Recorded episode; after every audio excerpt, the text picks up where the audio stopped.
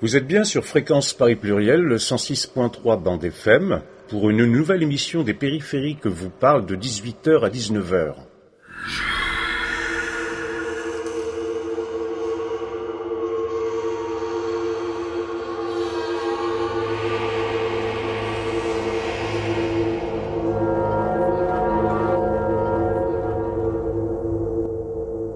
Aujourd'hui, nous vous proposons d'écouter les interventions qui ont eu lieu dans le cadre de l'Université du bien commun à Paris lors d'un atelier débat qui s'était déroulé le samedi 29 février dernier sur le thème Travail et commun, le travail invisible des communs. Il s'agit là de la deuxième session consacrée au travail. Celle de 2019 était à l'époque intitulée Travail et commun, repenser les fondations du concept de travail au XXIe siècle au prisme du commun. Donc nous proposons dans ce deuxième volet de débattre sur le sens et la place de ce travail des communs aujourd'hui en écho à l'actualité du développement des communs immatériels et de l'expression citoyenne du désir d'une démocratie plus juste et d'ouvrir aussi à la réflexion sur les possibles transformations de la place du travail et des autres activités à l'échelle d'une vie dans le contexte socio-économique du XXIe siècle. Rappelons d'abord que cette session a été organisée et animée par Annie Flexer et Bruno Lamour du réseau Roosevelt Paris Île-de-France. Vous pourrez entendre aujourd'hui les interventions de Lionel Morel, juriste et bibliothécaire, cofondateur du collectif Savoir 1. Christine Castejo, analyste du travail et philosophe. Cette session a par ailleurs été introduite par Christina Bertelli et Jovan Gilles, d'ailleurs moi-même, des périphériques vous parlent, pour revenir sur cette aventure collective qui a été le projet euh, Travail et démocratie de 2007 à 2013 et qui maintenant a beaucoup essaimé en France sous la forme de petits groupes de travail de gens qui se posent aujourd'hui la question ben, comment repenser le travail dans la démocratie et la démocratie dans le travail.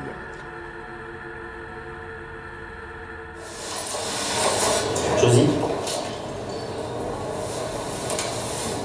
C'est comment euh, travailler? Parce que je, connais, je connais le nom, mais j'ai un copain qui fait, qui fait ça, mais je ne sais pas.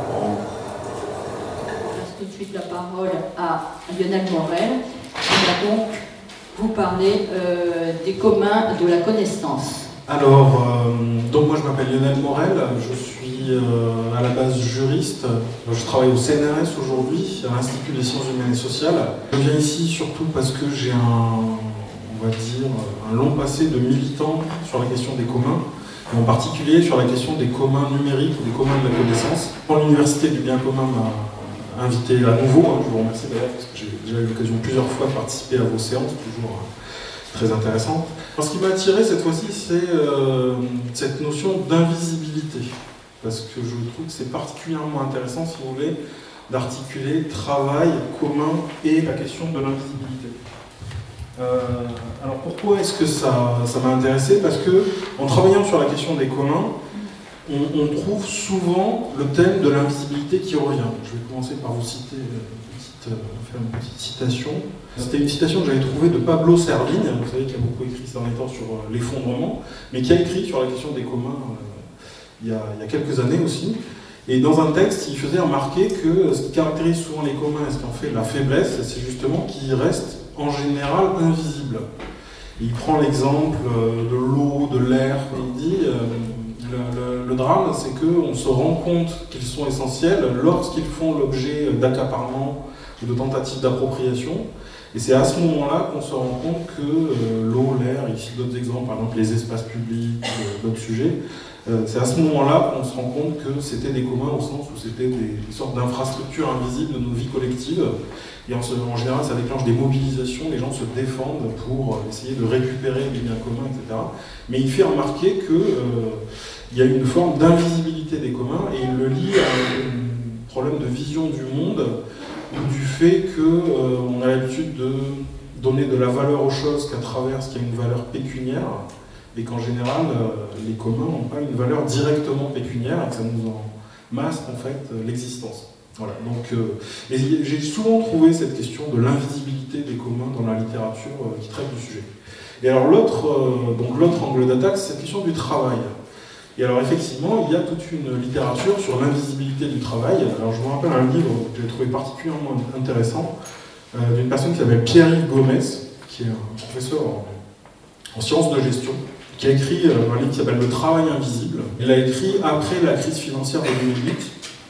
Et c'est un livre très intéressant qui montre comment la financiarisation de l'économie a produit une forme d'invisibilisation du travail, notamment à travers, euh, vous savez, les entreprises qui poursuivent des objectifs financiers et qui les répercutent d'en haut sous forme d'objectifs à atteindre pour les travailleurs, et notamment des objectifs chiffrés, et comment cette, ce management par objectifs chiffrés euh, a tendance à complètement invisibiliser le travail concret euh, des personnes qui l'exercent. Hein.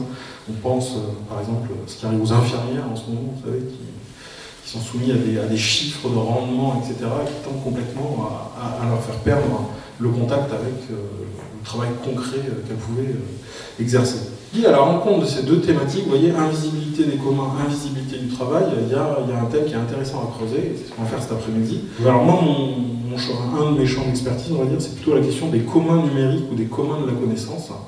Et c'est par cet angle-là que je vais essayer d'attraper le sujet. Alors par commun numérique ou commun de la connaissance, on entend des, biens immatériels.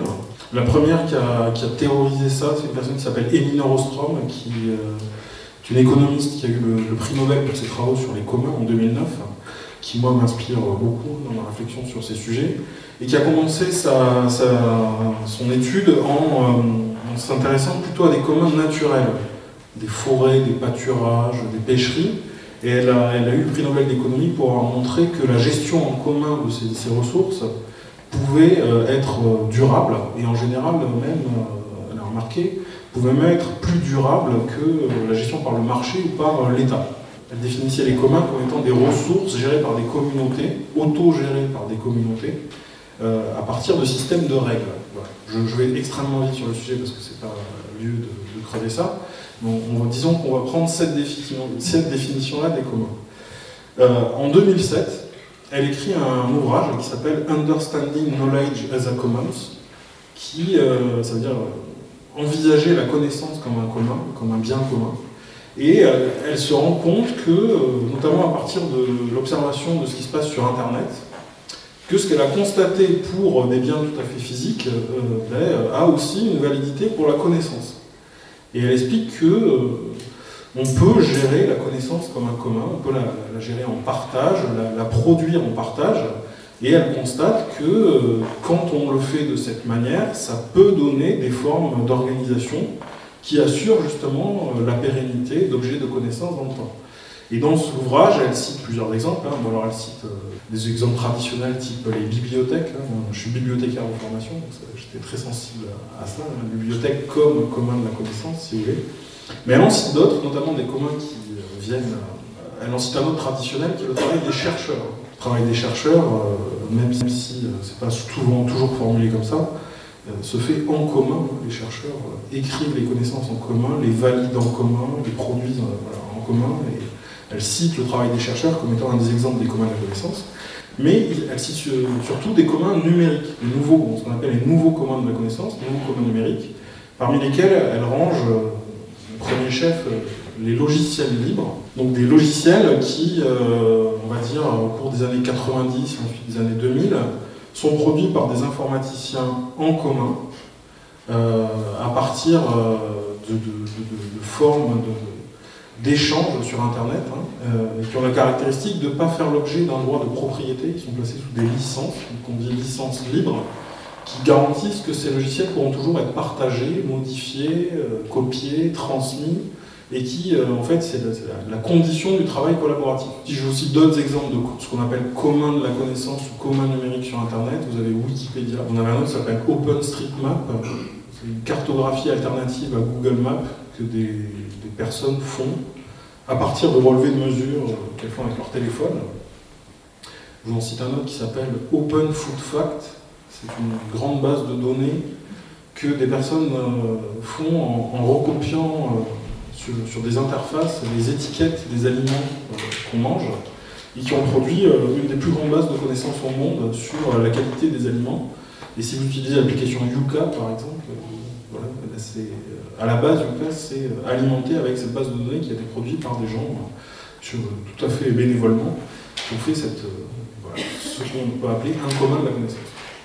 Alors, ce qui est intéressant, si vous voulez, dans ce sujet, c'est de le relier à la question du travail. Parce que bah, quand on a vu émerger ces pratiques, il y a eu toute une réflexion sur qu'est-ce qui fait que les gens arrivent à produire de tels objets, les maintenir dans le temps, et qu'est-ce qui fait aussi le succès ou l'échec de ces, de ces pratiques.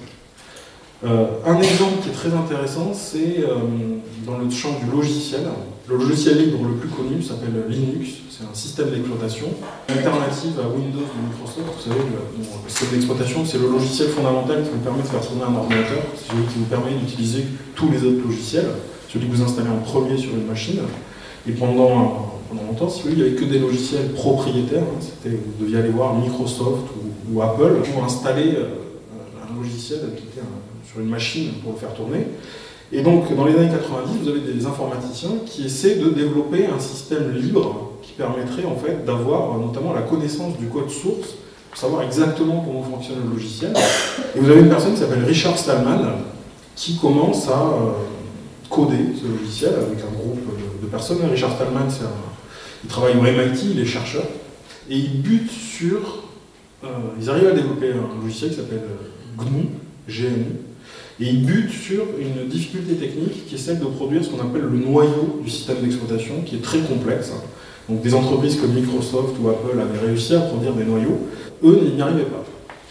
Et euh, un jour, à la fin des années 90, vous avez un étudiant, euh, un étudiant suédois qui s'appelle Linus Torvald, qui, euh, sur un forum, ouvre un, fil de discussion et dit bah, Je crois que j'ai commencé à faire quelque chose qui pourrait ressembler, il a une vingtaine d'années, qui pourrait ressembler à un noyau, mais je pense que je ne vais pas y arriver seul. Alors si des gens pouvaient venir m'aider, euh, ça pourrait être intéressant, et je pense qu'on pourrait beaucoup s'amuser à le faire. Et vous avez des, des gens qui commencent à regarder, et puis qui voient que oui, effectivement, il y a quelque chose d'intéressant. Et là, en quelques années, partout dans le monde, vous avez toute une équipe qui se met en place, euh, des gens complètement bénévoles, hein, donc en général plutôt des informaticiens très pointus, hein, mais pas que, hein, aussi d'autres étudiants, des amateurs, etc. Et euh, au bout de quelques années, ils produisent euh, ce qui va être euh, le noyau Linux, qui va être intégré dans GNU et qui donnera le logiciel GNU Linux, qui est le système d'exploitation libre, qui aujourd'hui, ça ne tourne pas énormément sur nos machines individuelles, mais on estime que 90% de la couche des serveurs tourne sur GNU Linux. C'est-à-dire qu'en fait, toute l'infrastructure d'Internet repose sur ce logiciel. Et alors ce qui est extraordinaire, si vous voulez, c'est que ces gens-là ont réussi à faire l'équivalent de ce que font les ingénieurs de Microsoft ou d'Apple, c'est-à-dire des, armées de gens extrêmement encadrés, hein, on imagine. Ils ont réussi à le faire en mode collaboratif, en un temps relativement court.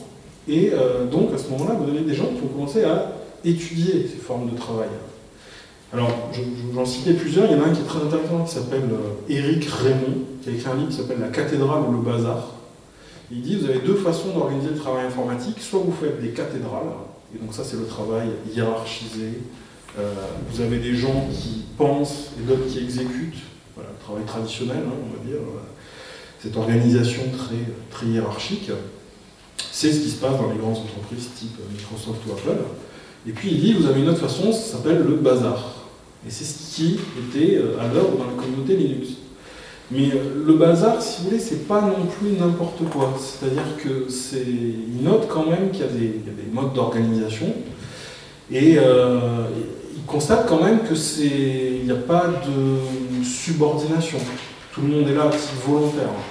Donc vous ne pouvez pas réellement donner des ordres aux gens qui sont autour de vous. Note que c'est des gens qui sont motivés par des, euh, motivations intrinsèques, pas par des motivations extrinsèques type le salaire, etc.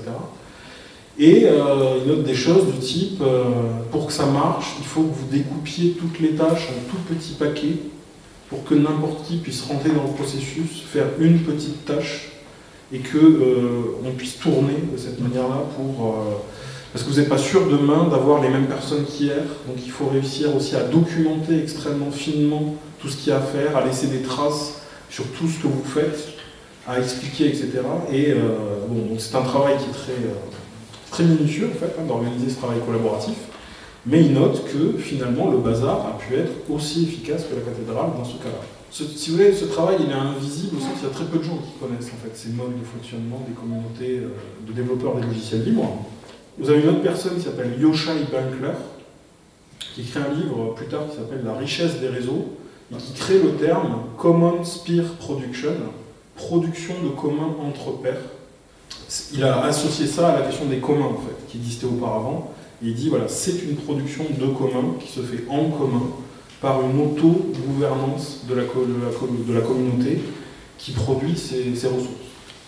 Et euh, il insiste beaucoup sur le caractère euh, démocratique de la question. Ça peut prendre des formes très différentes. Hein. Il y en a une que j'aime beaucoup qui s'appelle la communauté Debian, qui fait une des versions de Linux, de ce logiciel, et qui est une communauté de développeurs très pointus. Et si vous voulez, pour rentrer dedans, il faut que vous. Euh, déjà, ça va vous prendre au moins un an d'initiation. Vous commencez, vous rentrez dans la communauté pour euh, contribuer au logiciel.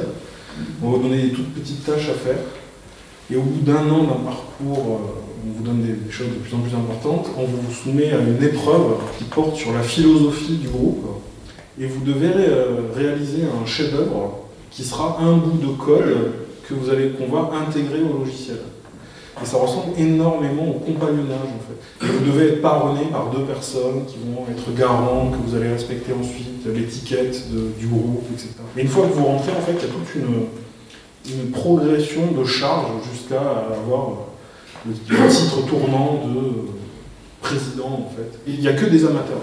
Alors ces modes de fonctionnement, on les retrouve je ne vais pas détailler, hein, mais si vous prenez des choses comme, euh, comme Wikipédia, comme OpenStreetMap, on retrouve toujours à peu près ces processus qui gouvernent en fait le travail organisé de manière horizontale sans subordination. Et ce qui est intéressant, c'est que ce travail peut être très productif. À l'heure actuelle, il serait absolument impossible à une maison d'édition, voire à des maisons d'édition, de, de, produire ce que font les Wikipédiens sur Wikipédia. C'est impossible. D'ailleurs, toutes les encyclopédies euh, ont quasiment disparu. Hein face à l'énorme productivité de ce que font les Wikipédiens euh, sur Wikipédia. Ça, en fait, c'est un peu, on va dire, l'histoire dorée des premiers temps. Là, on va, arriver jusqu'aux années 2010. À partir de 2010, commence à se produire quelque chose d'assez intéressant, mais euh, peu inquiétant, parce que si vous voulez, dans toutes ces années-là, le travail des communs numériques était essentiellement un travail bénévole, fait par des communautés auto-organisées, qui n'était pas du tout menu par le profit et qui, mettait, euh, qui créait des, ressources comme ça, extrêmement, bon, qui avaient beaucoup de valeur, mais euh, pas monétisées. Donc ça, ça nécessite des conditions très particulières. Vous avez euh, une personne qui a beaucoup écrit sur ces sujets, qui est Bernard Stiegler, hein, vous devez peut-être connaître. Il a une très belle formule, il dit, pour faire ça, il faut qu'il y ait un otium du peuple. Alors c'est pas un opium du peuple, hein. c'est un otium du peuple. L'otium, vous savez, c'est cette notion des, euh, des Romains, hein, c'était ce qu'ils appelaient le temps libre. Mais ce n'était pas du tout le temps libre au sens des loisirs comme nous, hein, ce n'est pas le temps qu'on passe devant la télé. Hein. L'otium, c'est le temps que le citoyen libre peut euh, consacrer à des activités justement libres, librement, qu'il organise librement, et qui étaient plutôt de l'ordre du, développement de soi en fait. Euh, seul ou avec les autres. C'était le temps justement de la création, de l'étude, voilà, c'était l'otium des Romains qui caractérisait ceux qui étaient vraiment libres. Et, pour les Romains, c'était ceux qui ne travaillaient pas, qui avaient euh, la possibilité d'avoir l'otium. Et Stigler, il dit, dans nos sociétés, ce qui permet ces, logiques contributives, c'est ce qu'il appelle l'otium du peuple. C'est tout un temps d'activité que l'on fait en général en dehors de nos emplois et qui va nous permettre d'avoir des activités auto-organisées, auto-gérées. il dit pour les communs numériques, c'est quelque chose qui a eu une énorme importance. Hein, euh, parce que cette marge de temps a permis euh, ces contributions et a pu faire émerger ces ressources euh, complètement en dehors de l'emploi. Là, on est dans ce que vous disiez tout à l'heure, hein, la distinction entre le travail et l'emploi. Alors, ce qui s'est passé depuis les années 2010, et c'est assez intéressant à considérer, si vous voulez, c'est euh, plusieurs choses. Aujourd'hui, quand on regarde Linux, c'est plus des communautés de bénévoles qui le développent. À plus de 90%, les développeurs qui font Linux ce sont des employés, des programmeurs employés par les grandes entreprises de la Silicon Valley. Au premier chef, Microsoft, qui est devenu un des premiers contributeurs à Linux. Vous avez IBM dedans, vous avez aussi Facebook, vous avez Google, vous avez Intel, Cisco, toutes ces grandes entreprises du numérique. Qu'est-ce qui s'est passé en fait? Elles ont, elles ont commencé à, voir que en fait, Linux avait une importance fondamentale pour elles aussi. C'est-à-dire que c'est un logiciel qui est tellement performant et tellement intéressant, surtout parce qu'il est modifiable, paramétrable, etc., que ça avait une grande valeur pour elles de pouvoir l'intégrer dans leur propre produit. Et donc du coup, elles ont commencé à faire travailler leurs développeurs sur ce logiciel.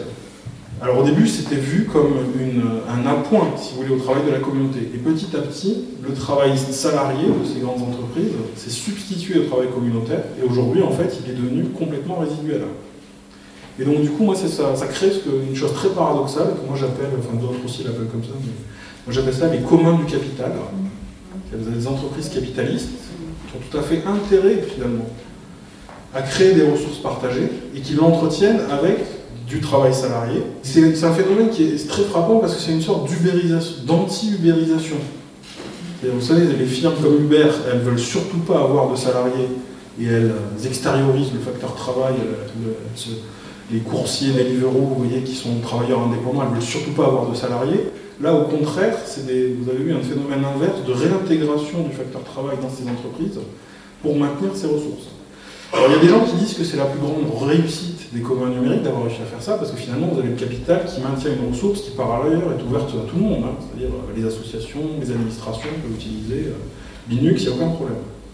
Il y a des gens qui disent que c'est peut-être une énorme limite du processus, parce qu'on ne peut pas imaginer que 90% des contributions soient faites par des employés de ces entreprises sans que ça ait une incidence fondamentale sur la gouvernance du processus. C'est-à-dire qu'on perd justement toute l'auto-organisation du travail. Et pour les, développeurs qui auparavant participaient, il y avait aussi un idéal d'émancipation du travail à travers ces pratiques qui finalement s'est perdu parce que ces gens-là maintenant sont euh, employés chez IBM. Vous voyez et je ne pense pas que ce soit exactement la même chose de faire euh, cette activité en tant qu'employé d'IBM ou en tant que libre participant à une communauté. Mais ça montre aussi les limites même des gens qui ont pensé ces questions-là. Parce que les... moi, ce que j'ai constaté, hein, c'est que la question du travail n'a jamais été très pensée dans ces collectifs-là, en fait. Dans les collectifs. Euh... Quelqu'un comme Richard Stallman, si vous voulez, le travail, c'est pas trop son problème. Hein. Lui, ce qu'il voulait libérer, c'était euh, les logiciels, pas forcément les développeurs informatiques. Donc du coup, il y a une sorte d'impensé du travail dans ces collectivités qui est, euh, qui est assez, assez frappante. Et du coup, ça a un petit peu, si vous voulez, mis en échec beaucoup d'espoir qu'on mettait sur ces nouvelles formes de travail. Tout à l'heure, vous avez cité André Gortz. André à la fin de sa vie, il a écrit un livre qui s'appelle Le travail immatériel, qui est très important parce qu'il avait découvert les communautés du logiciel libre.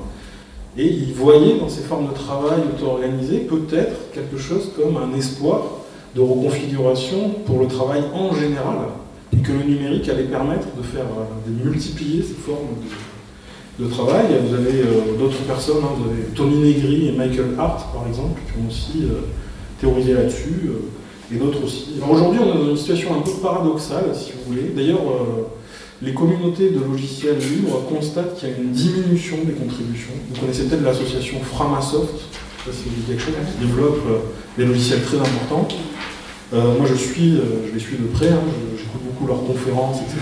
Et euh, depuis plusieurs années, ils alertent sur le fait qu'il y a une diminution des contributions, au point que eux aussi, finalement, ont dû salarier des développeurs. Voilà. Là, ils travaillent, ils sont salariés pour l'association. Et euh, sur beaucoup de leurs projets, finalement, il n'y a quasiment plus que des salariés de l'association qui, euh, euh, qui, agissent. Alors, ce que je trouve intéressant dans le sujet, si vous voulez, c'est qu'est-ce qui a changé en 10 ans? On peut se dire que la dégradation de nos conditions de vie a peut-être détruit ce que Stigler appelle l'otium du peuple. C'est-à-dire que depuis 10 ans, après la crise de 2008, euh, la litanie des lois qui ont porté atteinte au code du travail et euh, les difficultés que, économiques que nous rencontrons, peut-être que ce qu'on connaissait auparavant, cette, cette, petite marge de liberté qu'on avait de pouvoir contribuer à des activités en dehors de l'emploi, c'est tellement réduite que finalement la capacité contributive de nos sociétés s'est limitée et qu'on en voit un effet sur, sur ces communs numériques. Et tout ça, je pense, est lié à, fondamentalement à cette question de l'invisibilité, si vous, voulez. C'est parce que déjà, on n'a pas tellement en vue, en général, l'importance de ces, ressources. Hein. Et euh, d'autre part, les gens qui les ont fait n'ont pas assez pensé la question du travail. J'ai beaucoup, euh, j'ai lu, plusieurs fois même le livre de Thomas Potreau, hein, sur, vous aviez invité, hein, qui a beaucoup insisté là-dessus, hein, sur le fait que finalement on n'a pas assez pensé la question du travail et que euh, bah, du coup ça, peut, ça peut nous coûter cher sur le long terme. Voilà.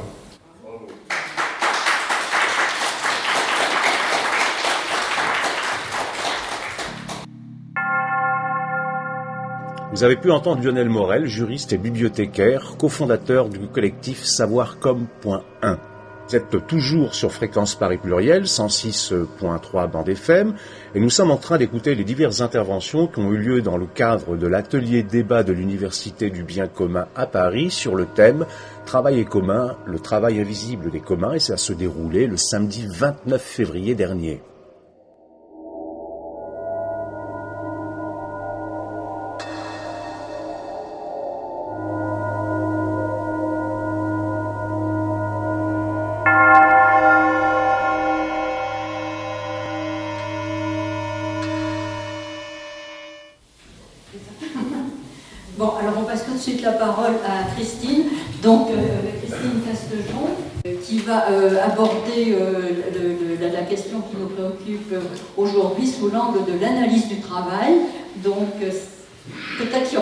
De réponse, effectivement, à la, la question fondamentale soulevée par Lionel sur pensée du travail.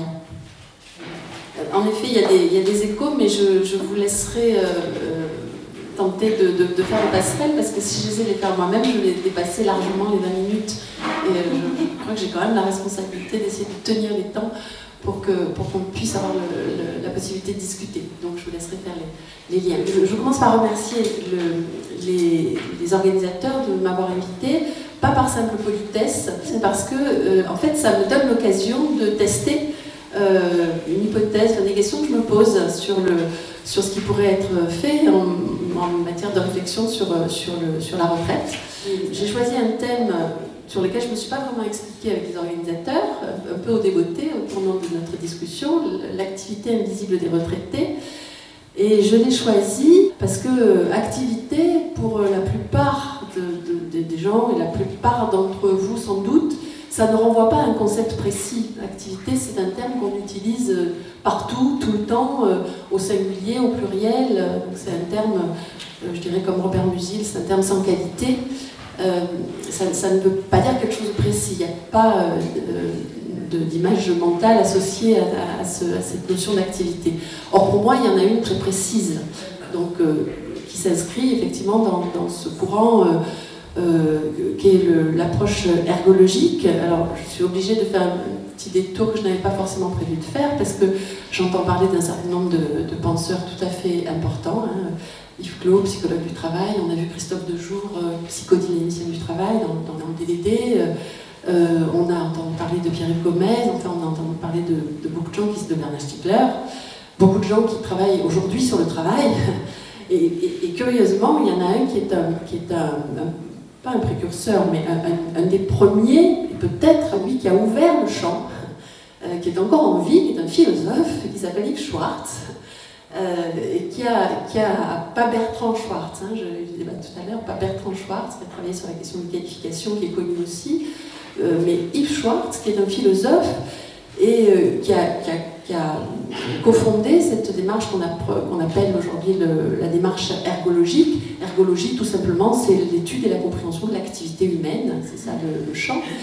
Euh, Yves Schwartz a, soutenu en, 1986, ça a été publié en 88, une thèse sous le titre Expérience et connaissance du travail, 86. Euh, et dans cette thèse, qu'il n'a pas soutenue, il avait déjà travaillé un certain temps, hein, euh, Yves Schwartz, n'était pas tout jeune. Dans cette thèse, la question qui est posée, c'est celle que, que, Gilles a posée tout à l'heure. Euh, c'est euh, pourquoi est-ce qu'il y a cette différence pourquoi, pourquoi on parle d'un côté du monde du travail et de l'autre côté du monde de la culture? Enfin, C'est une des formulations. Cette idée qu'on on parle de la culture sans, sans, essayer de comprendre. On n'avait jamais essayé de comprendre ce que c'est que le travail, concrètement. Non pas qu'il n'y ait jamais eu de pensée du travail. Hein. Il y a eu des auteurs, comme Anna Arendt, en effet, André Gors. Euh, il y a eu des auteurs qui ont, dit des choses sur le travail. Mais on ne s'était quand même jamais attardé très précisément à essayer de comprendre de l'intérieur en quelque sorte, qu'est-ce qui se passe quand l'être humain est au travail? Qu'est-ce qui se passe? Et ça, c'est ce que fait Yves dans, cette thèse. Euh, qu'est-ce qui se passe euh, Et ce qu'il prône, ce qu'il essaie de développer, c'est que, en fait, pour accéder au, travail, à la compréhension du travail, il faut une alliance entre ceux qui travaillent, concrètement, et ceux qui sont en, capacité de proposer la conceptualisation du travail, de mettre des mots sur le travail, mais pas avec une, justement une, séparation entre les deux. L'idée, c'est de créer une, alliance qui soit une alliance qui fasse que les uns rejaillissent sur les autres. C'est-à-dire que ceux qui travaillent arrivent à à la fois s'approprier les concepts et à les faire évoluer eux-mêmes, à dire les limites de ces concepts, parce qu'un concept, c'est fait pour, euh, à un moment donné, immobiliser une, une, idée, une perspective, mais c'est toujours provisoire un concept, ça se retravaille, ça s'approfondit. Donc il faut que les gens qui travaillent, euh, qui, travaillent qui font le travail, euh, contribuent à repenser les concepts, mais il faut aussi que ceux dont le boulot est de formuler des concepts eh bien, soient aussi précis que possible et aussi, aussi, aussi proches que possible du travail tel qu'il est réalisé. Donc cette alliance qui a été nommée, euh, pas par Yves Schwartz, mais par euh, d'autres encore avant lui, euh, communauté scientifique élargie, c'est l'enjeu de ce que proposait Yves Schwartz en termes de, perspective politique au sens large du terme. Ça, c'est le contenu de cette, thèse. Le travail, à mon sens, du point de vue de la pensée du travail, absolument fondamental, qui est tout à fait disponible hein, pour trouver la, thèse d'Yves Schwartz. Et il, a, beaucoup écrit, il y a d'autres livres, etc. C'est un philosophe, peut-être plus compliqué d'accès que certains autres. Je ne vais pas m'attarder là-dessus, mais on a besoin de penser le travail, ça veut dire vraiment sur, sur, essayer d'organiser, euh, y compris ce que disait Yves, Yves tout à l'heure, d'organiser la dispute sur, des concepts qui ne sont pas, qui ne sont pas des mots posés par hasard. Euh, nommer les choses, ça fait, partie, euh, ça fait partie de ce qui nous aide à, bien nommer les choses. C'était Camille qui disait, hein, ça fait partie de ce qui nous, aide à, progresser, à avancer, à, voir les limites de la pensée. Donc, euh, intégrer tout ce qui a pu se dire du côté de ce courant ergologique, alors non pas comme le courant qui remplace tous les autres, mais comme un courant qui potentiellement alimente aujourd'hui de façon assez fondamentale, je pense, la pensée du travail, c'est à ça que je participe quand on m'a dit, euh, Annie dit tout à l'heure promotrice de la démarche agologique, j'essaie de, promouvoir ce, travail-là. Donc, ce que je ne vais pas faire euh, dans, cette brève intervention, c'est détailler les activités des retraités. Je parle de l'activité invisible des retraités. De quoi je parle quand je parle de l'activité invisible des retraités En fait, ce que je vais vous proposer là, c'est une approche de la question on pourra dire, on peut dire beaucoup d'autres choses que ce que je vais dire, mais je vais vous proposer une approche de la question qui est imprégnée justement par, par la démarche agologique. Je ne vais pas euh, m'amuser à faire le, détail de tout ce que font les retraités, même si j'entends tout à fait, c'est même, même la raison pour laquelle je propose un détour.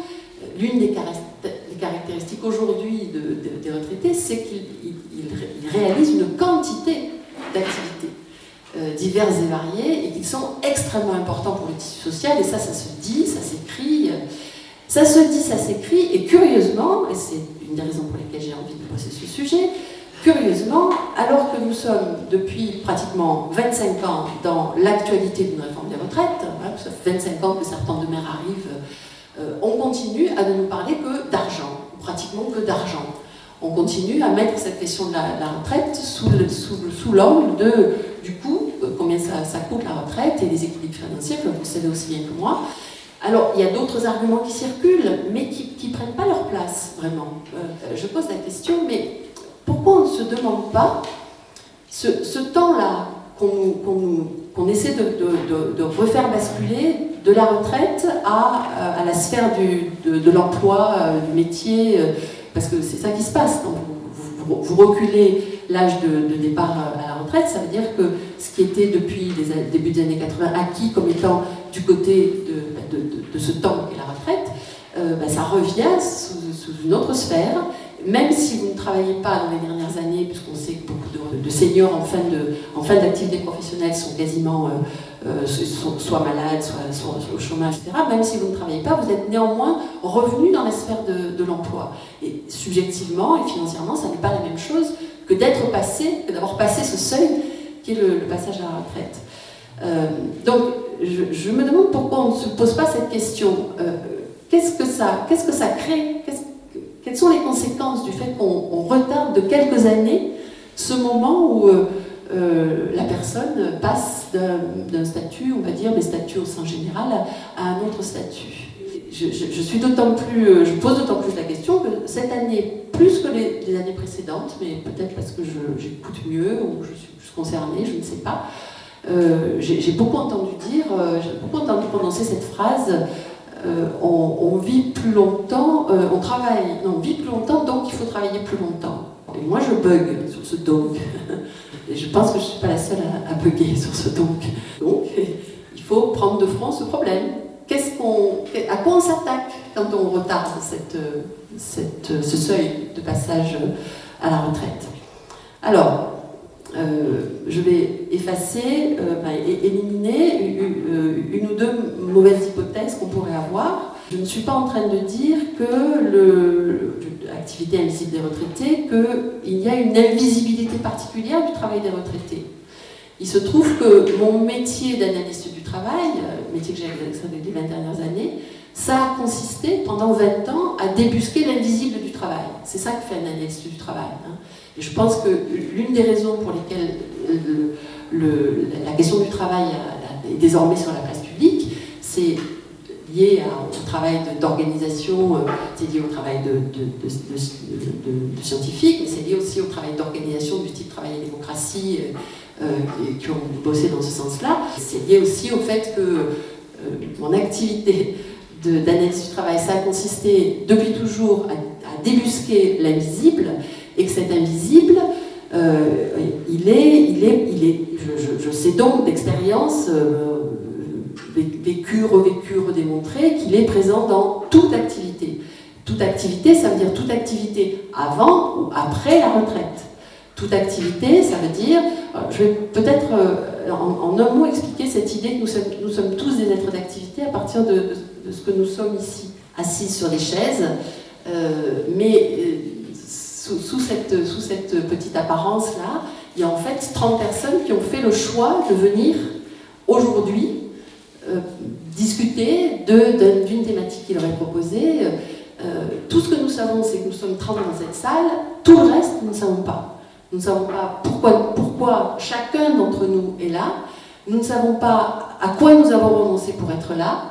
Nous ne savons pas donc quel choix nous avons fait pour arriver ici, donc quel choix y compris ancien dans notre histoire, ou peut-être tout récent, euh, peut-être une histoire, peut-être quelque chose que nous découvrons, mais nous ne savons pas non plus, euh, il va se passer tout à l'heure euh, des interventions, comment on va intervenir, qui va intervenir, comment, comment vous allez décider d'intervenir, de quelle façon vous allez le faire. Il va y avoir des choix tout au long de l'après-midi, personne ne sait, ce sera des choix individuels, et puis il y a des choix encore moins visibles que ça. Euh, il y a des visages qui sont face à moi, il y a des mimiques, il y a des réponses à ce que je dis, euh, euh, des choses qui sont complètement invisibles, qui sont invisibles y compris de vous. Vous ne savez, vous ne maîtrisez pas la façon dont, vous réagissez. Donc, pour l'essentiel, nous sommes dans une, une, activité qui est invisible des autres et de nous-mêmes. Nous sommes tous des êtres d'activité, ça veut dire ça, parmi vous, il y a des retraités, il y en a qui ne sont pas retraités, on, on est tous dans cette situation-là, qu'on soit retraité ou pas. Euh, qu'on travaille, euh, enfin, qu'on soit dans la vie dite active ou pas, nous sommes tous des êtres d'activité dans ce sens-là. Nous sommes tout, tout le temps, tout le temps, tout le temps en train de faire des choix. Tout le temps. Et c'est cette, complexité des choix qui fait de nous des êtres d'activité. Il y a une espèce de synonyme entre euh, faire des choix en permanence et être des êtres d'activité. Or, c'est une définition anthropologique, ça, de l'être humain. C'est une définition anthropologique, pas moins que ça. Or, cette définition, elle n'est pas du tout inscrite dans notre univers culturel, mental, intellectuel, euh, lexical, puisque vous savez bien que justement on oppose la vie active à la vie de retraité, à la vie des inactifs que sont les retraités, par exemple. Or, quand on oppose la vie active à la vie, euh, à la vie inactive, supposément des retraités, bien qu'on sache confusément que c'est absurde, hein, on sait bien que les, euh, les retraités sont actifs quand on l'inscrit dans le vocabulaire, ça veut dire qu'on accepte que, l'économie capture la vie tout court. Et on l'exprime par le langage. On, accepte par le langage et dans le langage que l'économie capture la, vitalité en nous. Les retraités font, des tas de choses, c'est pas parce qu'on n'en parle pas, ou c'est pas parce qu'on les met de côté, qu'elles sont invisibles. Je parle encore d'autre chose que de ça. Ce dont je parle, ce dont je parle, c'est du fait que quand on, le reprend par le biais de l'analyse et de la démarche ergologique, en fait, ce que nous disons en tant qu'ergologue, c'est le fait que euh, cette notion d'activité, cette, idée que nous sommes toujours en train de faire des choix, elle nous confronte au, fait que quand nous travaillons, tout ce qu'on nous demande de faire, ce qui est appelé le travail prescrit par les ergonomes par exemple, tout ce qu'on nous demande de faire, passe par le biais de qui nous sommes, qui je suis. C'est-à-dire qu'il n'y a rien que nous, ne, fassions simplement parce qu'on nous demande de le faire. On a un prescrit, on a des choses qu'on nous demande de faire, mais tout passe par le fait que euh, euh, nous jugeons en permanence, parce que nous faisons des choix en permanence, nous jugeons en permanence de euh, pourquoi le faire, comment le faire, faut-il vraiment le faire? Ça ne se voit pas forcément retraité ou pas retraité, encore une fois. Ça ne se voit pas forcément. Mais en fait, tout le temps, nous faisons des choix, invisibles donc des autres et de nous-mêmes. Euh, et le vocabulaire que nous mettons là-dessus, euh, c'est l'idée que nous faisons toujours peu ou prou usage de nous-mêmes, mais sur un curseur entre un usage de nous-mêmes qui est un usage de nous-mêmes par les autres, c'est-à-dire par rapport à ce qu'on demande de et un usage de nous-mêmes qui est réellement un usage de nous-mêmes par nous-mêmes, c'est-à-dire un curseur entre usage de soi par soi, ce, que d'autres appelleraient euh, l'autonomie, etc., et un usage de soi par les autres. Nous sommes tout le temps sur, sur ce curseur-là. On peut très bien s'abriter dans l'usage de soi par les autres en considérant qu'en se mettant soi-même en position de ne pas juger ce qu'on nous demande. Pour moi, la question de la souffrance au travail, elle pose ce problème-là. À un moment donné, c'est facile de dire euh, je souffre au travail. Euh, au-delà de je souffre au travail, qu'est-ce que je fais pour ne pas souffrir au travail? Cette généralisation de la souffrance qui nous empêche de voir le travail à partir de cette question de l'usage de soi. Comment je décide de faire ou pas usage de, moi-même, dans quelle proportion, comment je les prends, etc. Donc, la question qui est posée par, rapport à, la, retraite, c'est que lorsqu'on passe ce seuil, la sphère de, l'emploi et du métier, on passe dans cette période extraordinaire où on peut radicalement faire usage de nous-mêmes, radicalement. Ça ne veut pas dire qu'il n'y a pas de prescription.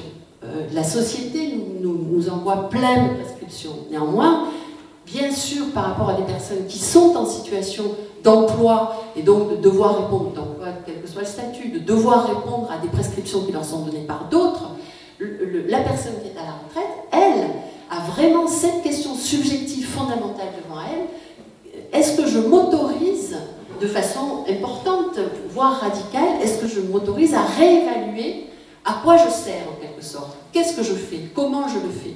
Quelles questions je me pose? Vous voyez? Cette question-là, c'est une question subjectivement qui est extrêmement, extrêmement euh, importante et je dirais subversive imaginez des retraités qui ont conscience du fait qu'au moment où ils passent à la retraite, et ça ne se fait pas du jour au lendemain, c'est sûr, au moment où ils passent à la retraite, ils, peuvent, ils ont le droit de se poser cette question-là. Imaginez que la société se dise que la retraite, c'est ça. Et à mon avis, c'est dans ça qu'on est dans du commun. On a l'habitude de voir cette question comme une question individuelle. On nous l'a fait affronter de façon individuelle. Et, non seulement ça, mais vous savez bien qu'il y, a, là aussi encore, euh, un autre type de chape, qui est une chape de, culpabilisation des retraités. Vous vous plaignez, vous avez du temps.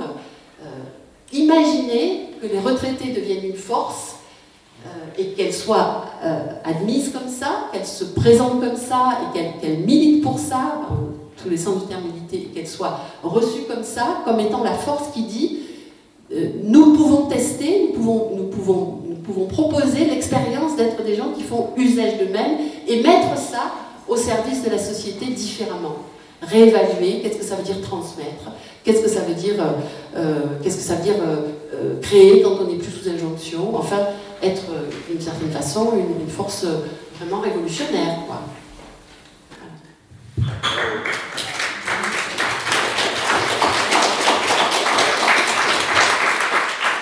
Vous venez d'entendre Christine Castéjon, analyste du travail et philosophe. Vous êtes toujours sur Fréquence Paris Pluriel, 106.3 bande FM, et nous sommes en train d'écouter les diverses interventions qui ont eu lieu dans le cadre de l'atelier débat de l'Université du bien commun à Paris sur le thème Travail et commun, le travail invisible des communs, et ça se déroulait le samedi 29 février dernier.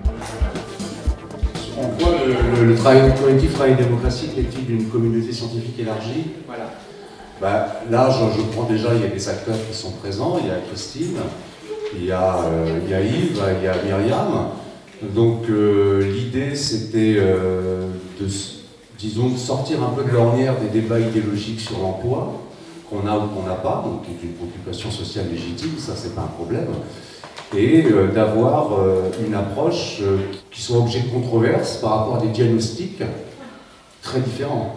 C'est-à-dire que qu'est-ce qu'on a essayé de faire avec Claire Villiers dans un premier temps, c'était ben, justement de, de, mobiliser, en tout cas de solliciter euh, des personnes qui étaient en tout cas dans tous les champs du monde socio-professionnel. C'est-à-dire, euh, Yves, toi, c'était plutôt l'approche syndicale, mais pas simplement l'approche syndicale, parce qu'il y a le FSU qui est un syndicat, mais toi, tu es l'Institut de recherche de la FSU, donc avec un partage de, de préoccupations sur véritablement les pratiques professionnelles et les contenus du travail ce que Yves peut évoquer comme gestes de métier, que ce soit des gestes techniques, euh, que ce soit des savoir-faire, que ce soit aussi des gestes relationnels.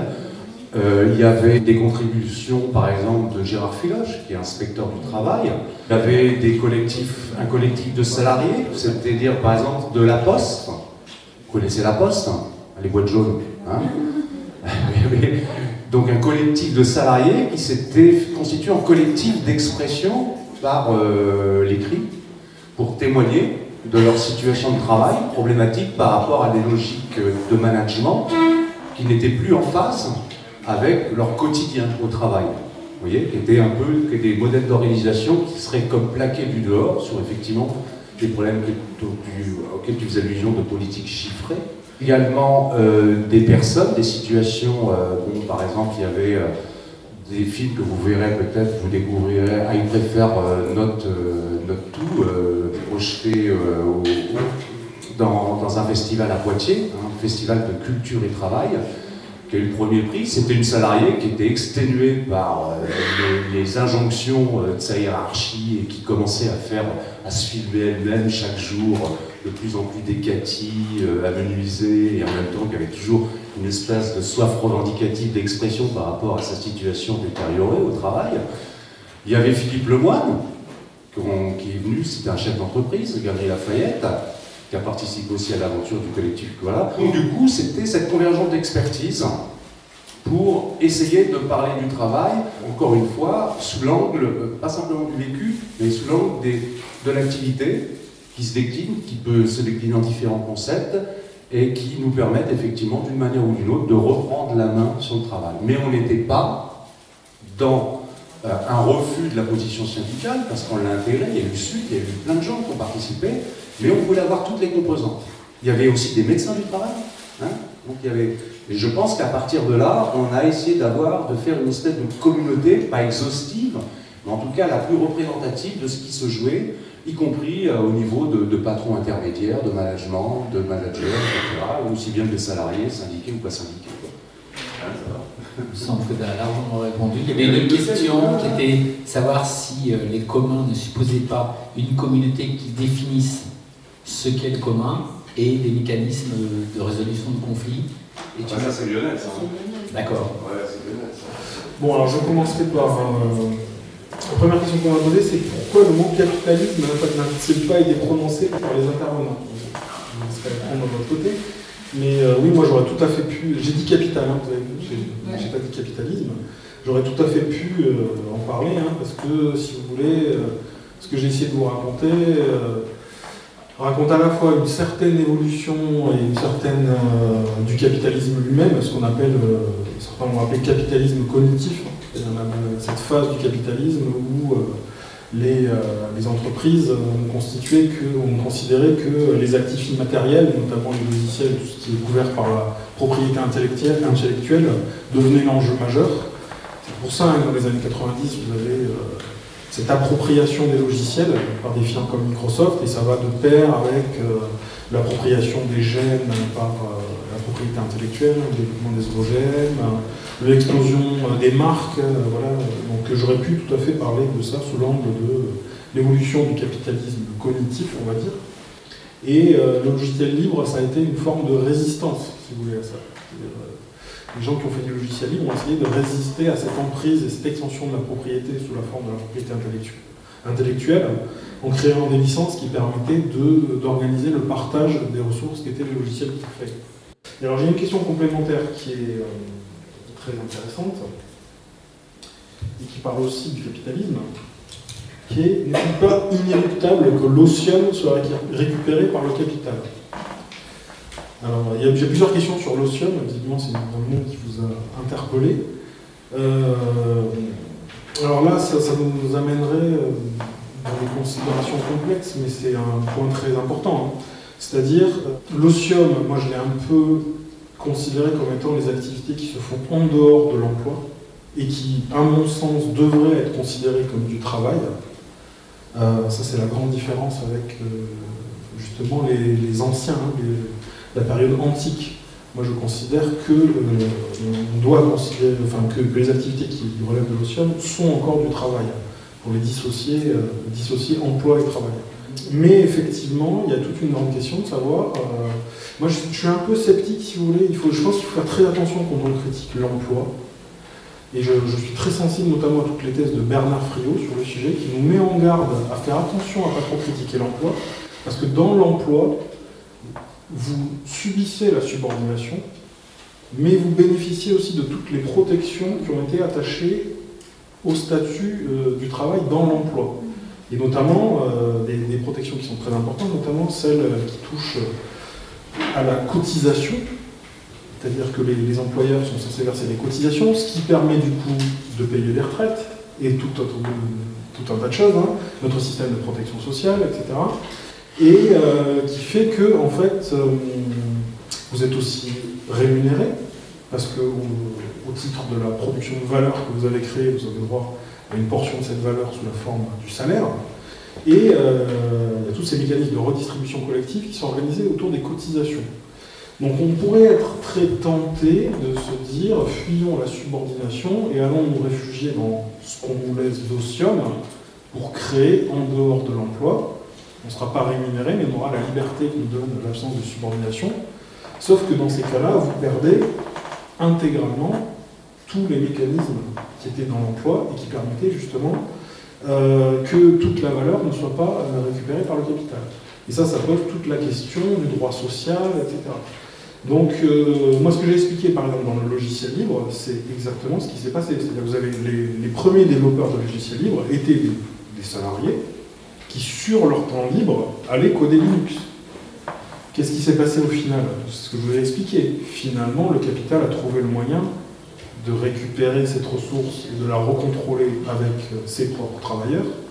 Et il a toujours été en mesure de récupérer la valeur parce qu'il a pu intégrer ce logiciel dans ses propres produits et produire de la valeur à partir du logiciel. Donc du coup, euh, oui, euh, moi, si vous voulez, l'otium en tant que tel, c'est pour moi une valeur très importante dans, ce que vous avez dit, c'est-à-dire la capacité d'auto-déterminer ses activités, etc. Mais tout le propos de la question, c'est la reconnaissance sociale des activités euh, qui se font sur ce temps-là et, euh, voilà, tout l'encadrement qu'il pourrait y avoir par le, par le droit social et qu'est-ce qui pourrait empêcher la récupération de la valeur créée par la loi. Quand on parle dans ce genre de réflexion, on arrive très vite en fait aux solutions que Bernard Friot propose, mais qui sont tellement radicales et qui paraissent tellement improbables dans leur réalisation. Vous savez, lui propose ce qu'il appelle salaire à vie, c'est-à-dire c'est en gros un peu un statut de retraité, mais à vie. Hein, vous, touchez votre salaire inconditionnellement attaché à votre personne, ce qui vous permet tout au long de votre vie d'auto-organiser vos activités. Et euh, en bout de chaîne, il propose une socialisation totale de la valeur par des cotisations qui, euh, qui euh, tout le profit en fait serait transformé en cotisation qui permettrait de socialiser la valeur. Donc euh, là, effectivement, il n'y a plus aucun moyen pour le capital de récupérer la valeur euh, qui est produite, mais à mon avis, enfin, je ne dis pas que je serais contre cette idée, mais le problème c'est qu'elle est tellement radicale que pour la mettre en œuvre, il faudrait une révolution,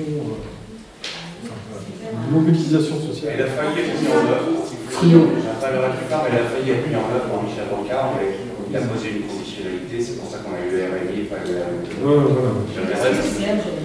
voilà. C'est Bernard Friot. Friot, Friot. Friot, pas Bernard Friot, non. Alors oui, je ne bon, je vais pas répondre à toutes les autres, je vais m'arrêter là après parce que sinon ça va être trop long. Il y en a une qui était intéressante, elle nous dit La fin de l'otium n'est-elle pas aussi due à l'émergence des réseaux, des réseaux sociaux et à la démocratisation du smartphone? Alors je vous ai dit, euh, la, notion sur laquelle je m'appuyais, moi, c'était l'otium du peuple de Bernard Stiegler, un autre Bernard, Lui, il, parle quand même de l'opium du peuple, c'est-à-dire il dit ce qui est problématique sur Internet, c'est que euh, c'était à la fois le moyen d'avoir cet otium du peuple, cette capacité euh, contributive démultipliée, mais ça s'est aussi transformé en un nouvel opium du peuple, c'est-à-dire toute cette immense machine à distraction et à captation de notre attention qui est devenue Internet aujourd'hui. Et euh, lui, il dit très clairement que l'évolution d'Internet, notamment la plateformisation, les réseaux sociaux, YouTube, Facebook, voilà, tous ces, tous ces mécanismes, ont un effet au contraire qui nous euh, dépossède petit à petit nos capacités contributives. Et d'ailleurs, vous savez, ces réseaux sociaux, j'en ai pas parlé, mais ça aurait pu tout à fait rentrer dans la, dans la discussion sur le travail invisible ces réseaux sociaux nous mettent au travail, on appelle ça le digital labor, le travail numérique, sans qu'on en ait conscience, ils récupèrent en fait le produit de notre activité, qui est en fait un travail aussi, qui est complètement invisible à nos yeux, et ils le transforment en données qui leur permettent ensuite de faire tourner leur machine et leur machine publicitaire. Et donc du coup, il y a eu effectivement, je pense, une baisse aussi, c'est une des causes hein, de cette baisse de la capacité contributive, qui est, qui est liée à la captation de notre attention et à la dispersion et à la fragmentation de nos activités sur Internet, sur ces plateformes qui en retirent des données pour faire tourner leur machine publicitaire. Donc oui, effectivement, euh, ça c'est une très très grande d'ailleurs menace sur l'otium, dérive de la société du loisir. Je, je m'arrêtais là sur la première partie des questions, il y en avait d'autres, hein, mais je ne veux pas non plus. On reprend la première question d'abord. Pas moi non plus, je n'ai pas utilisé le mot capitalisme, peut-être? Euh, j'utilise par ailleurs hein, dans d'autres articles mais, mais, pour ne pas simplifier la réponse, euh, euh, je pense que si je ne l'ai pas utilisé là, c'est que, que ça n'était pas le sujet, hein, au sens où euh, la question du curseur, l'usage de soi par soi et l'usage de soi par les autres, se poserait quel que soit, quel que soit le, régime dans, lequel on, serait. On peut regretter justement, c'est que quand on, pose difficilement, voire quasiment pas, la question par, euh, par le biais de, de comment, comment, les, comment tout ce que nous vivons transite par les, personnalités que nous sommes, par les individus que nous sommes. Euh, en ergologie, on dit les corps soi que nous sommes. C'est plus compliqué, compliqué que l'individu. Ça transite par nous. Si on ne pose pas cette question-là, on peut très bien, et ça s'est vu malheureusement, euh, dans tout autre régime, reporter exactement les, mêmes façons de ne, de ne pas faire usage de soi. on l'a vu, ça a été démontré. Donc pour moi, la question du capitalisme, c'est une question en tant que mais qui n'est pas directement liée à, la façon dont je, pose la question de la retraite.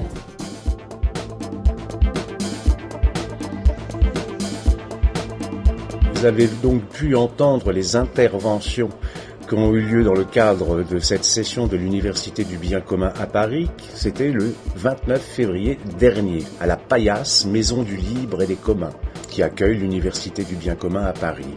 Cette session était organisée et animée par Annie Flexer et Bruno Lamour. Vous avez pu entendre les interventions de Lionel Morel, juriste et bibliothécaire, cofondateur du collectif Savoir comme un, et Christine Castejon, analyste du travail et philosophe. Quant à nous, nous nous donnons rendez-vous pour le troisième mardi du mois prochain sur Fréquence Paris Pluriel 106.3 Bande FM. Restez à l'écoute et donc à très bientôt.